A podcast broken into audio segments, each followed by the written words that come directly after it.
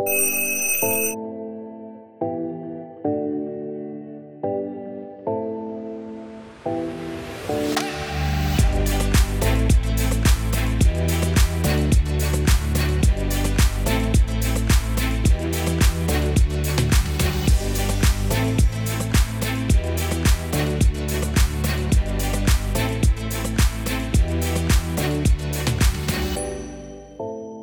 Здравейте! Вие слушате Будилник, подкастът на будните хора. В днешния епизод с моят гост си говорим за регресия. Какво представлява регресивната терапия като концепция, как се провежда тя, с какво може да ни бъде полезна, може ли да бъде опасна и как да разберем, че това, което изпитваме по време на тази терапия, не е просто въображение на нашия мозък. Моят гост се казва Полина Пенева. Тя е холистичен терапевт вече 7 години и в практиката си използва различни методи за съвъпознание – едни от които са регресията и разчитане на кашеви записи. Именно регресията е методът, който помага на Полина да преодолее физическа болест и с който тя започва кариерата си на терапевт.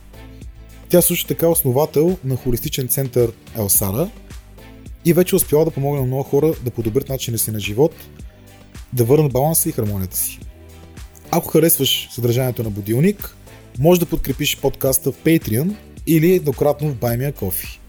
Както обикновено, линк към двете платформи може да намериш в описанието на епизода. Приятно слушане на епизод 17. Ами здравей, Полина. Здравей. Много се радвам, че се виждаме и че можем да си говорим днес. Как се чувстваш? Благодаря, добре. Много се радвам и аз за тази среща и че може да осъществим този разговор. Намери къде да паркираш? Да, не беше лесно, но все пак успях. Добре. Разкажи малко за себе си. Представи си, моля те. За мен, какво да ти кажа, Полина Пенева съм от град Самоков. Занимавам се с а, холистична медицина, с а, психология, психотерапия, бих казала. Най-различни методи, които помагат на човек да открие себе си. Става въпрос за личностно развитие, себепознание и вече 7 години професионално се занимавам с това и е това нещо ми носи много голямо удоволствие да, да виждам хората как променят животите си буквално.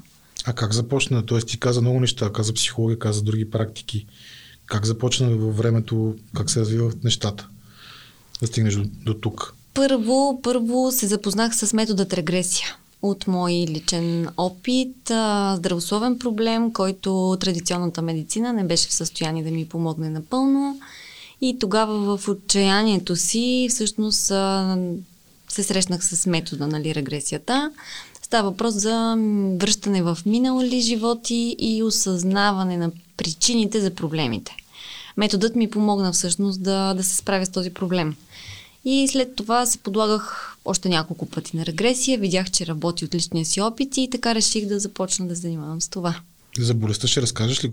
Става въпрос за физически проблем, нали, на, на физическо ниво беше проблема. А, традиционната медицина искаше да има оперативна намеса, т.е. тя се налагаше, защото с медикаменти вече не, не можеха да се оправят нещата.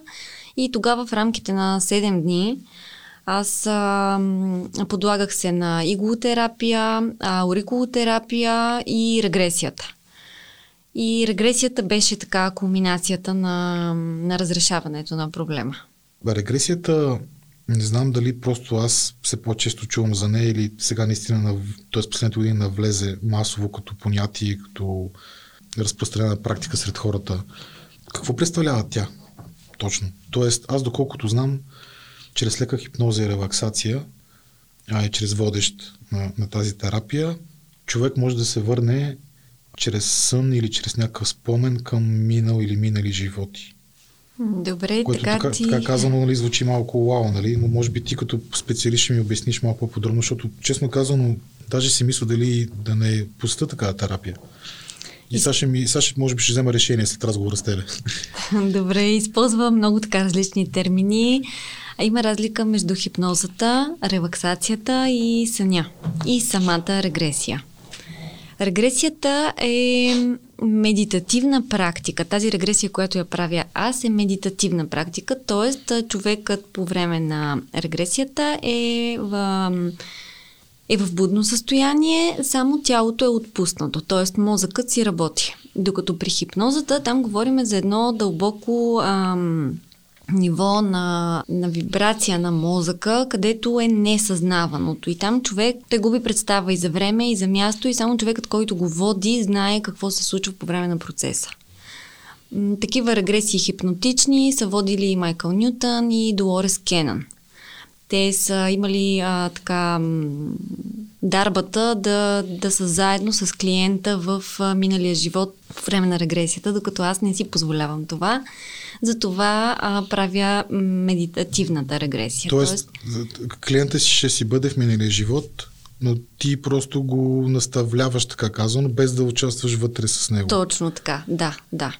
Аз задавам само помощни въпроси за клиента, за да а, нали, търсим отговорите. Кога, какво се е случило, защо се е случило, какви са травмите от тази ситуация и с какво а, нали, ситуацията и живота, в който се връщаме, сега има значение за настоящия ни живот.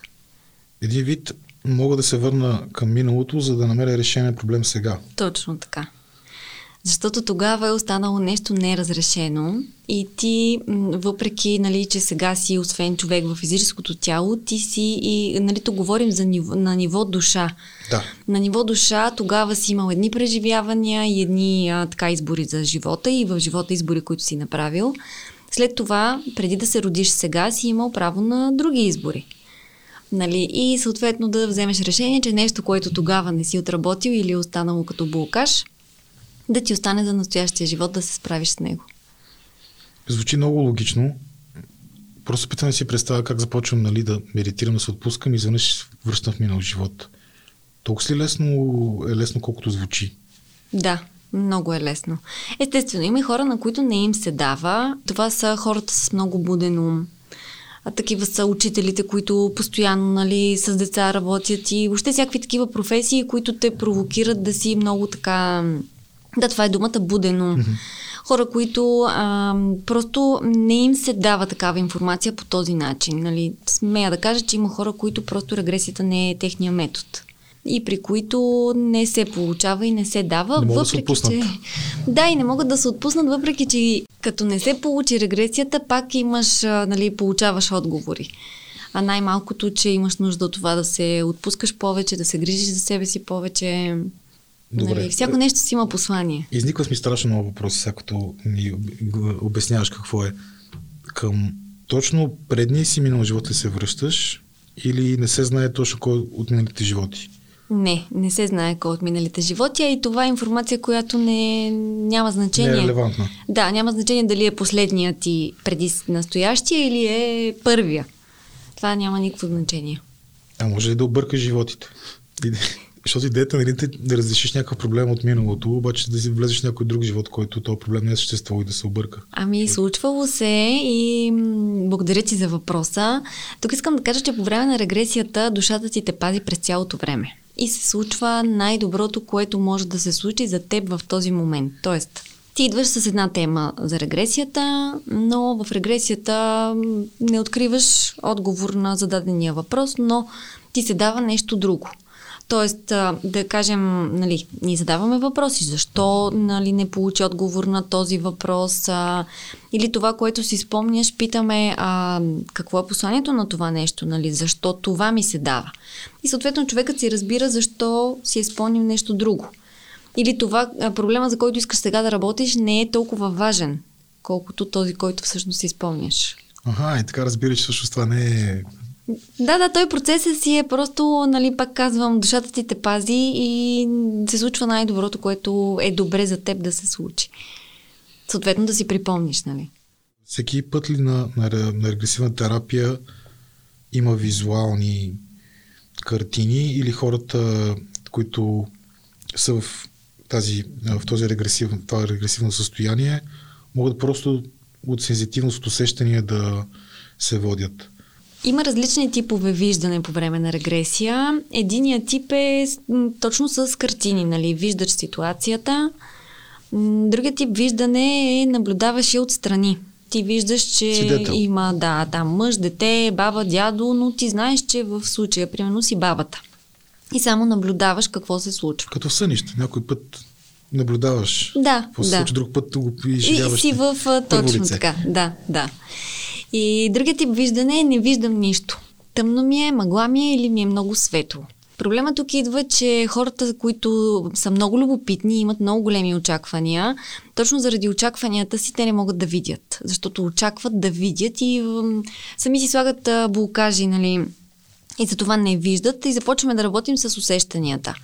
Примерно, ам, като водещ казвам ти, добре е да работим с усещанията, какво е усещането ти, нали, къде си? И оттам вече започваме лека по лека и при 90% от случаите, след 2-3 минути в задаване на въпроси, се изяснява и картината. Добре, как да сме сигурни, че това наистина е минал живот? Не е ли просто мозъка на хората може всякакви неща да, да възпроизведе и като картини, като спомени. Откъде сме до 100% сигурни, че това е минал живота, а не просто въображение? Много пъти са ми задавали този въпрос. От личната си практика това, което мога да кажа е, че първо, а, клиентите дават много бързо отговори на въпросите, когато задавам. Още докато задавам въпроса и те започват да отговарят. Това е едното доказателство, според мен, че просто а, умът ти или въображението ти не се включва, защото ти няма как толкова бързо да си го измислиш. Другото, което е, имала съм много случаи, в които се дава, примерно, държавата, където е живял човекът, годината, какво се е случило или разни войни, подробности за за времето. И след това, като го провериш в интернет, а, виждаш примерно същите картини wow. или откъде да знам аз, че в Азия през тази година е било еди как си. Нали? Ти като видиш картините, вече си казваш, това за мен и за клиентите ми нали, е било доказателство. Ох, да, това, това е даже малко крипи, така звучи, но, но всъщност е, да, може да служи като такова доказателство. Тоест, преди болестта и преди а, това, с което занимаваш момента, за което ще поговоря малко по-късно, с какво се занимаваше? Как ти се беше развил живота? Тоест, преди тези практики, преди нещата, които правиш в момента, какво случва в живота ти? Всичко започна, когато бях на 15 години с една катастрофа. Инцидент, внезапно се случи всичко и след а, тази случка, буквално животът ми се обърна на 360 градуса. Аз лично като човек много се промених след това и от тогава започна интересът ми към езотериката, към... А, дори да го кажа към другия свят, нали. Не казвам, че инцидента ми е, от тогава са ми се получили някакви дарби и така нататък. Не, имам предвид, че това беше много така сериозна случка в живота ми, която го преобърна и аз самата от тогава започнах да се интересувам от всички тези неща. И на база травмите ми от тогава просто търсих, беше ми интересно, нали, какъв е смисъл, какво е значението, защо хората претърпяваме такива инциденти и след това тези, които оцеляват, а, каква, каква е мисията и какъв е смисъла нали, да оцелееш след такова нещо. Тога, оттам започнаха търсенията ми. След това беше здравословния проблем. Нали, аз през годините, четейки, търсейки информация, посещавайки различни семинари, се подложих нали, вече на, на този метод. След това имала съм много така различни ситуации в живота, които са, как да кажа, учила съм се чрез болката. Тя е най-големия учител. Колкото и да не ни се иска да я изпитваме, естествено. А, болката, страховете и въобще всякакви такива ситуации, неща, срещи с хора, които провокират в теб буквално най-най-най-тъмната ти страна. Еми, то това са най-големите учители, майче. Тези, да. тези обстоятелства или хора, които ти натискат спуска до така степен, че емоциите те обземат страшно много. И то черните, гадните емоции, по-тъмните. А тази катастрофа ти си участва, карала си, какво имало загинали? Не, не, нямаше загинали. Аз бях а, Возех се тогава на, на моторна ли имаше друг човек, който караше трети човек а, нали, в ситуацията. Но не искам да разказвам подробности, нали? По-скоро да ти питам първо нещо друго. Колко време трябваше да правиш тази регресивна терапия, за да повлияе тя на болестта ти? Самата регресия не ни решава тя проблема. Проблема си го решаваме сами осъзнавайки причината за това, което ни се случва, дали ще бъде здравословен проблем или взаимоотношенията с някой или повтарящи се модели и ситуации в живота ни, осъзнавайки причината, нали, откъде е тръгнало, ти променяш енергията на ситуацията, в случая и здравословния проблем, като... Тук е много важно да кажа, че много зависи от, а, от клиента, той след това как ще продължи с разбирането си за ситуацията и въобще с живота си, нали, след това осъзнаване. Като а, понякога след регресията се дава, нали, Примерно, ако работим за някакви взаимоотношения или ако се види, че проблема, в основата на проблема са взаимоотношения, говорят взаимоотношения в миналия живот с някой друг човек, който а, в момента отново присъства в живота ти не изглежда естествено по същия начин. И после се чудим, ох, тази връзка, що пак не проработи и така нататък. Примерно, да. И а, когато а, си спомним по време на регресия, че всъщност има а, чувства и емоции задържани тогава, ние не сме простили, не сме приели този човек такъв какъвто е, е възможно и на физическо ниво да се появи проблем, който напомня за тази ситуация. Разбираш ли ме, физическия проблем ти напомня за нещо неотработено. Не винаги е минал живот, то може да е от настоящия живот, но в случая – и след това аз а, така даде ми се да разбера, че трябва да проста на този човек, че това, което тогава се беше случило и ми беше причинило, на това е бил способен, толкова е могъл да, да ми даде и да направи. И пак казвам, нали, за 7 дни а, много така сериозна работа, заех се с а, темата прошката. Работих, нали, пак с медитативни практики и успях да... Тоест, приела си си простила да. Тоест регресията ти е помогнала да, да осъзнаеш, че трябва всъщност да приемеш и да простиш нещо. Да. И това ти повлиява позитивно на физическото състояние на болестта. Точно така, защото аз а, нали, не само аз, ние, прощавайки, приемаме човекът, който нали, го обвиняваме или а, не сме доволни, изпитваме агресия към него, а обвиняваме го, държим го отговорен за нашата болка. Ние вибрираме на тази частота, на частотата на болката, на агресията, на отвращението, ако щеш. Но в момента, в който започнеш да прощаваш и да подхождаш с разбиране, че той просто е такъв и, и ти си го поканил да е такъв в живота ти, защото имаш нужда той да те научи на нещо. И прощавайки, ти започваш да вибрираш на друга частота.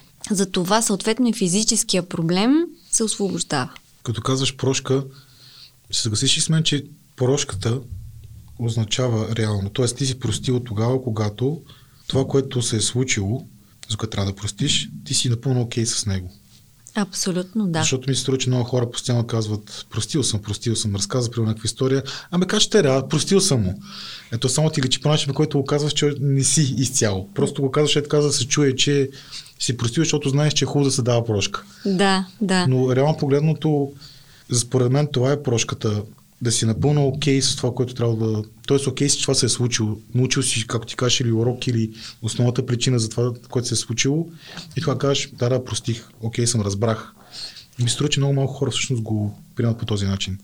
Ами да, сам за да разбереш дали си простил, трябва да се върнеш отново в, в тази ситуация, за която нали, прощаваш и да усетиш дали, дали си окей, okay, както ти казваш, със случилото се.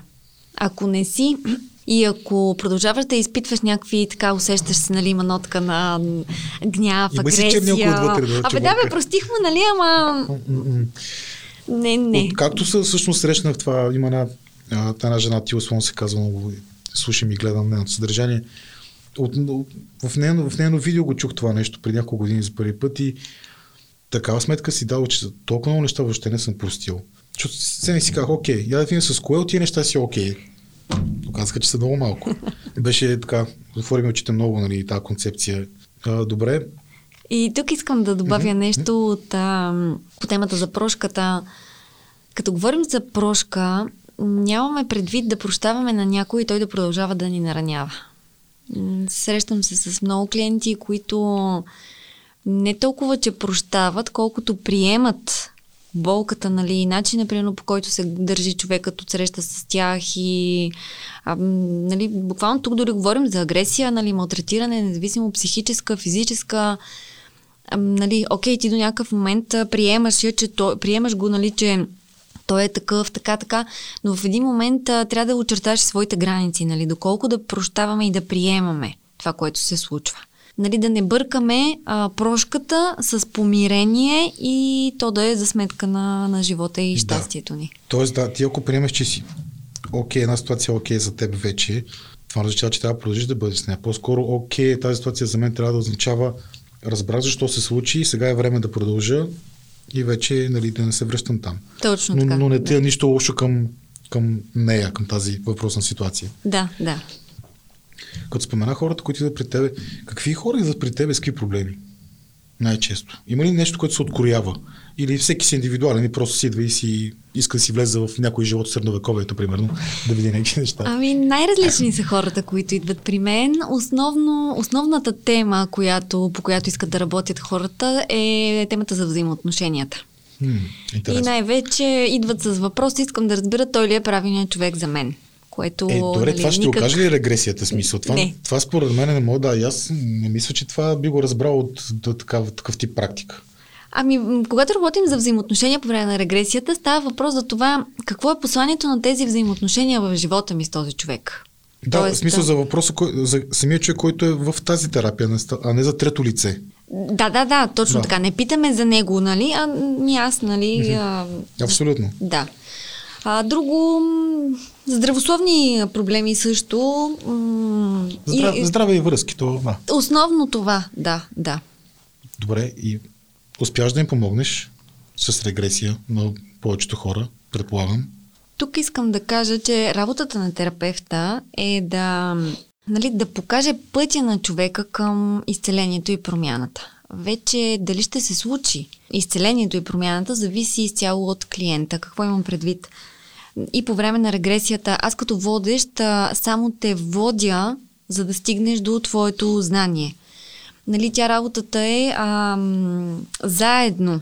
Заедно работим. Аз помагам с задаването на въпроси, ти, нали, а оттам получаваш отговорите си, накрая си получаваш напътствията, нали, но какво ще предприемеш ти след регресията е изцяло твоя отговорност. Да, има много хора, които очакват, нали, идват при мен и ми казват, искам да ми помогнеш за този и този проблем. Нали, тук малко говорим за липса на отговорност. Не искам да поемам отговорност за това нещо, ми търсиш някой, който той да ти помогне да, да реши да, твоя да ти проблем. даде го- готово решение. Вместо да ти даде насока, ти сам да го решиш. Точно така, да, да. Това, между другото, в минали епизод си говорех с а, а, Александър Касалов, той е психотерапевт и, и с него мисля, че споменахме подобно нещо за колко е важно това в един момент да а, клиента да, да осъзнае, че терапията, дали ще би било психотерапия или регресивна практика, нещо от този род, не може да му служи като спасителна сламка. Тоест не може да речиташ, че каквото и да става в живота ми, нали, пак ще дойда, ще ми помогнат, ще... Защото има хора, които прекалено много разчитат. Едва не проявяват дори зависимост към, към терапията, само и само за да избягат от отговорност, как ти каза. Така е, да, да. Нали, не казвам, че а, самата терапия изобщо не помага. Нали. Те на енергийно ниво се променят някои неща. Да, да, да, със сигурност. Но в някои случаи просто се изисква нали, и от човека той сам да, да промени отношението си, било то към ситуацията или а, малко нещо в начина си на живот. Примерно да прояви смелост, да рискува, да, да прояви отговорност, да бъде искрен, нали, открит, да признае чувствата си. Много хора ги е страх да, да говорят за себе си, да се разкриват. Ех тия чувства, бе. Толкова с проблеми. Толкова Да, проблеми, да. толкова страх от тях идват. Добре, кажи ми, моля те, за някой от а, твоите животи, които си била. Поне някакви детайли, дай, много ми е интересно. Колко живота си се вър... определила, че се връщала, т.е. си разпознала?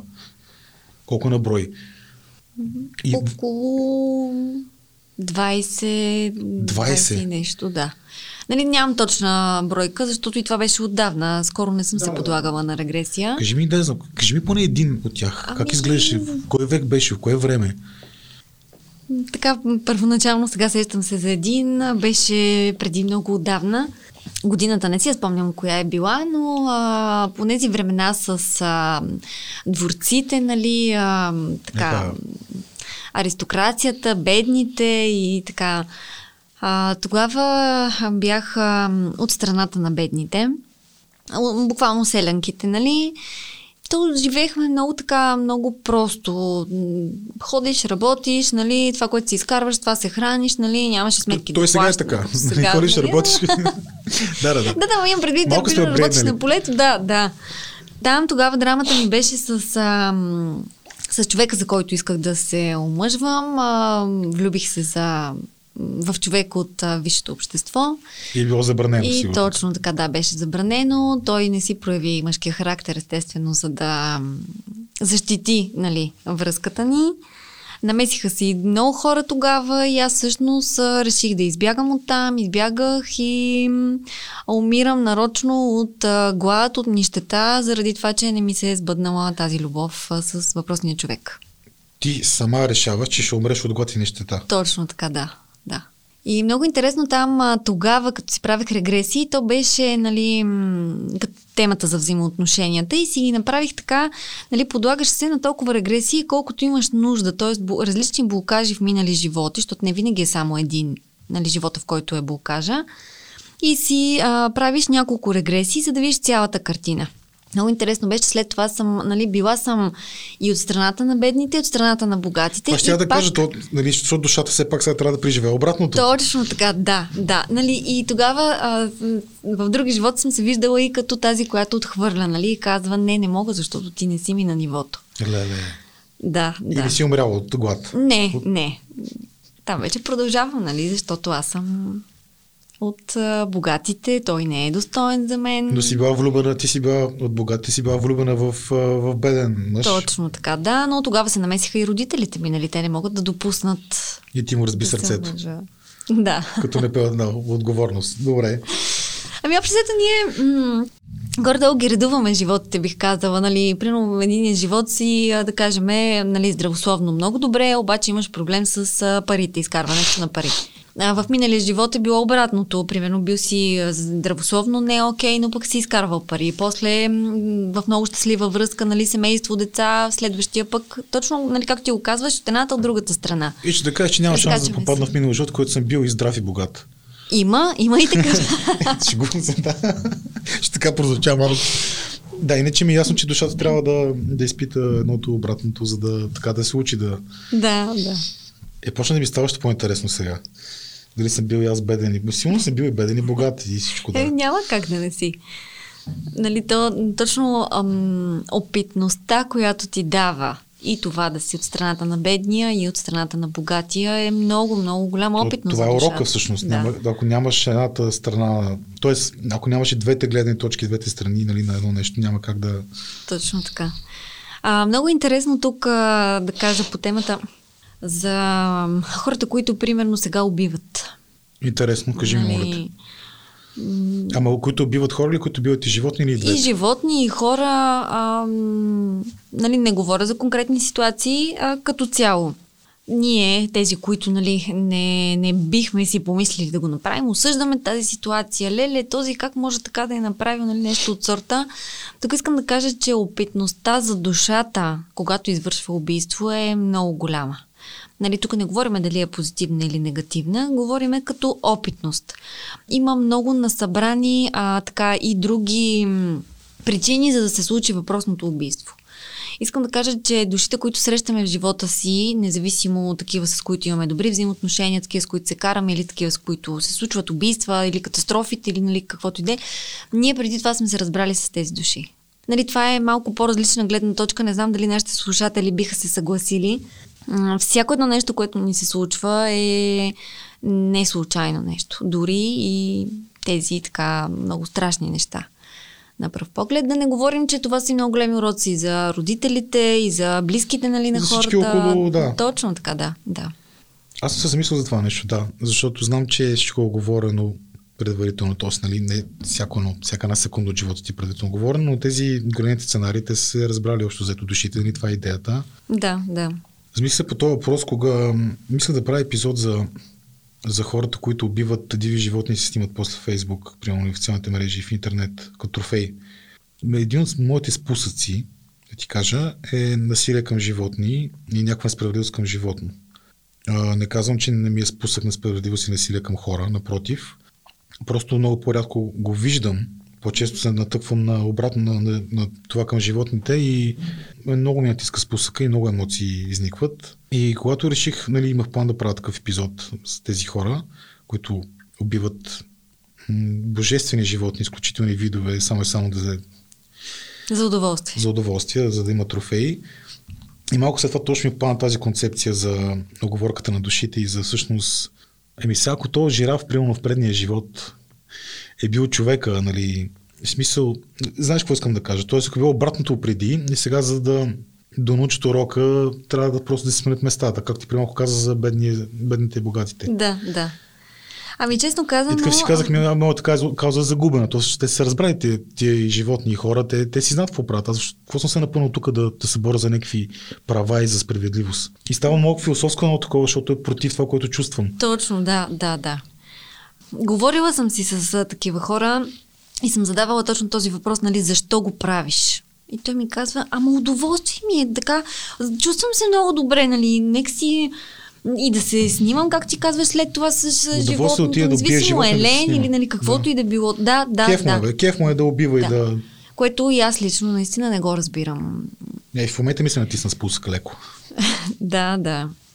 Но, какво да ти кажа, това са, според мен, отново опитност на душата, нали? Доколко ти си склонен да уважаваш живота на всички други живи същества на Земята, защото животните са си, нали, те си имат души, въпреки, че не могат да говорят с нас и, нали, не се разбираме как се разбираме с хората. Ти пак си, как да кажа, не си в, а, в съответствие с, а, с божествената чистота и разбиране за живота и съществуването, според мен да кажем, че си на такова ниво, че не разбираш а, какво, какво причиняваш на тези животни.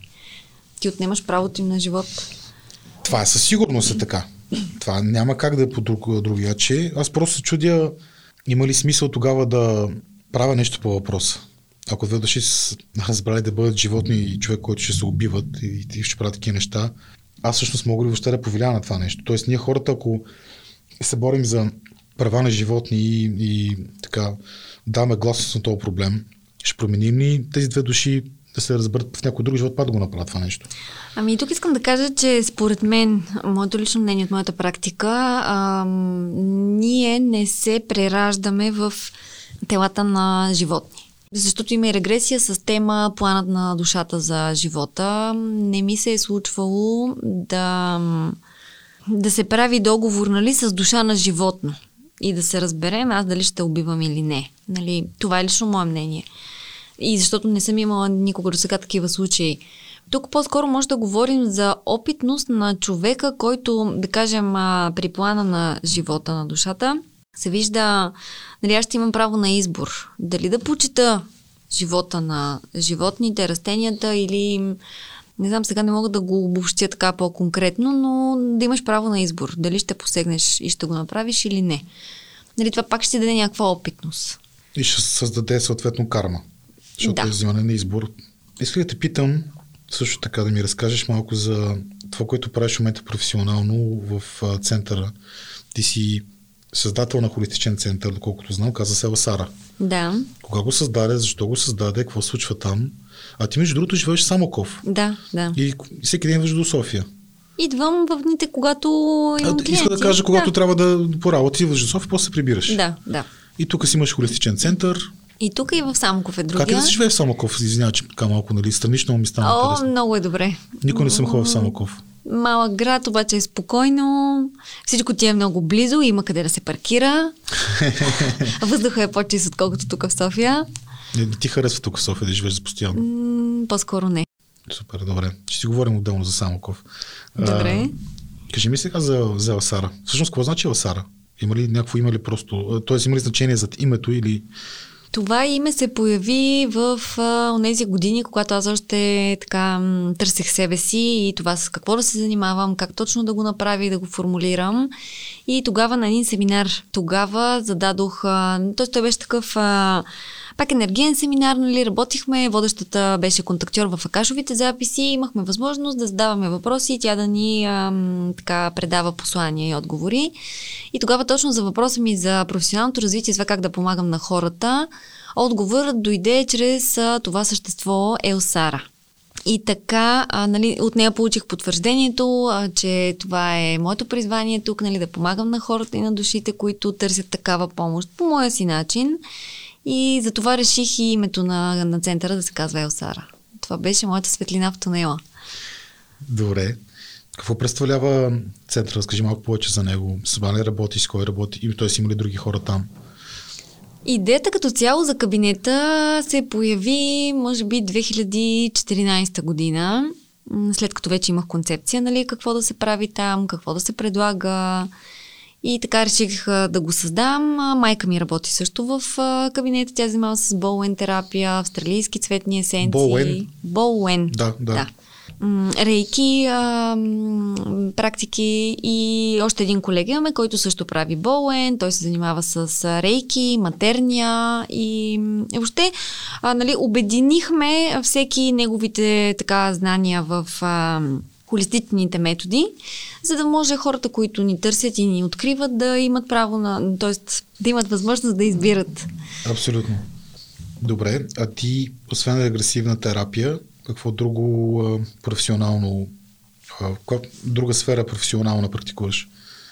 Другото, с което се занимаваме е акашовите записи. Пак задаване на въпроси, получаване на информация. То акашовите записи всъщност е свързвам се с полето на човека, за да му дам отговорите, от които има нужда. Естествено, отново нали, получава това, за което е готов, както по време на регресия. Само, че там нали, малко по-друг е фокуса, че ти го м- изживяваш го, нали, спомняш си го, докато пресекашовите записи, то ти идва като информация, нали, причината за това, това, така, така, така. Затова ли се нарича библиотеката на Вселената? Един вид, че всяка една мисъл или сценарий е Там. записан в записите. Точно така, да. да. И то не всяка една, нали, пак бих казала основните. Да, тези, които Или... са по-чести, вече трябва да материализират едва ли не. Да. Точно така, да, да.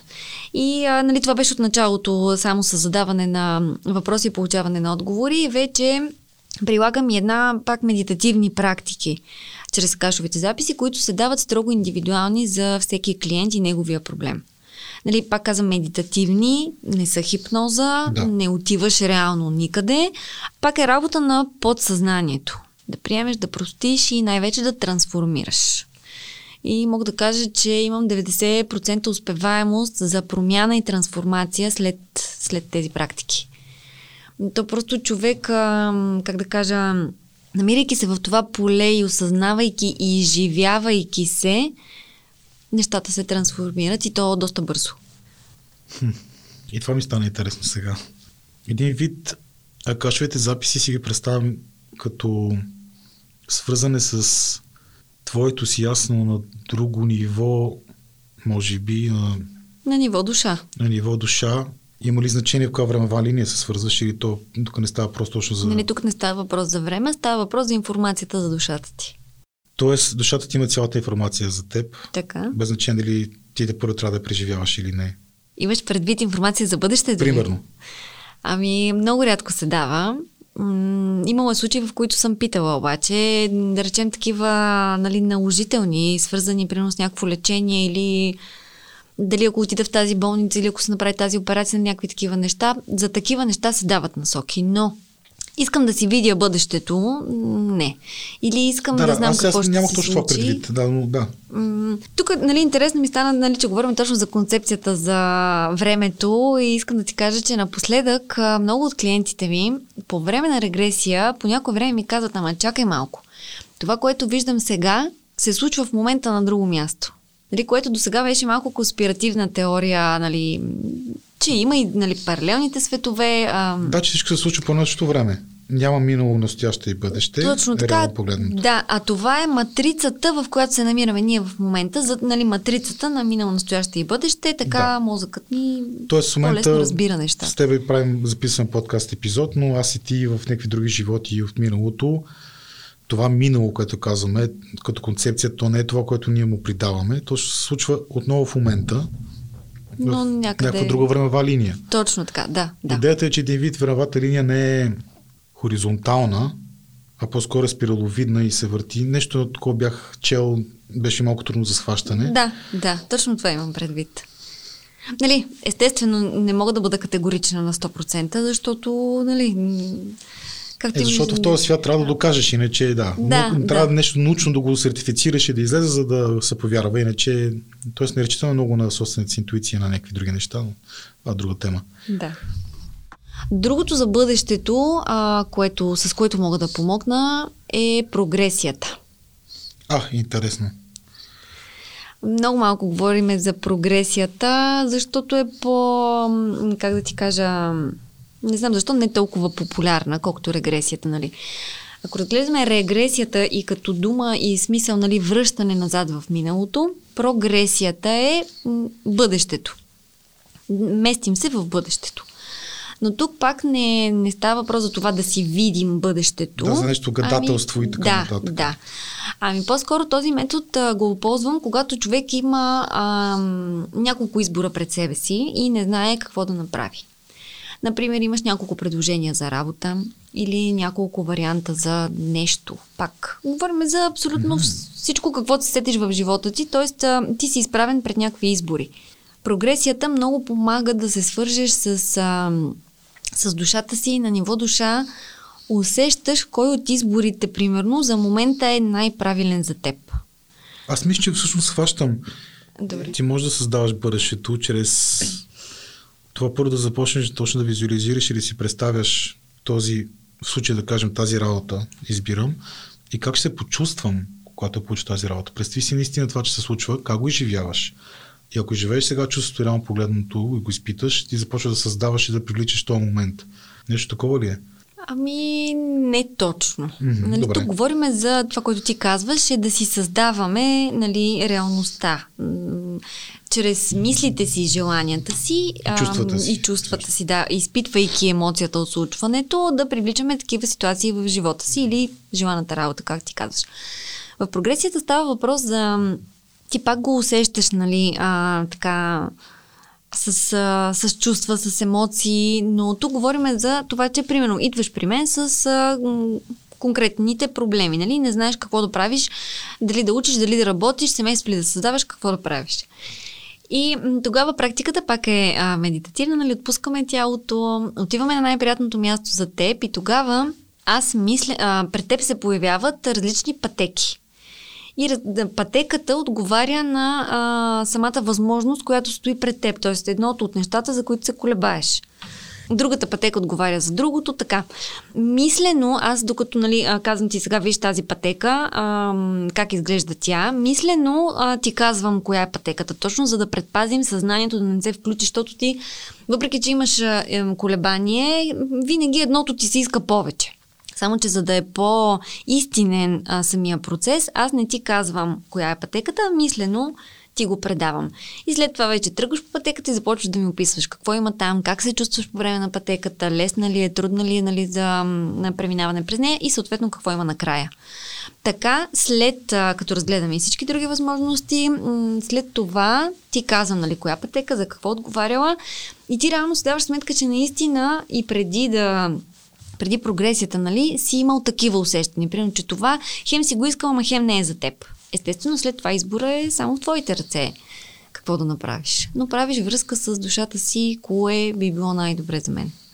А има ли някаква опасност в регресията и, и прогресията? То, има ли, трябва ли нещо да направи определен човек, да има някаква предварителна подготовка? Трябва ли да има ясно, ясно, ясна представа какво иска да разбере, за да е окей? Или има някаква опасност от този вид терапия, ако реално погледнато просто идваш от любопитство и се луташ тук-там?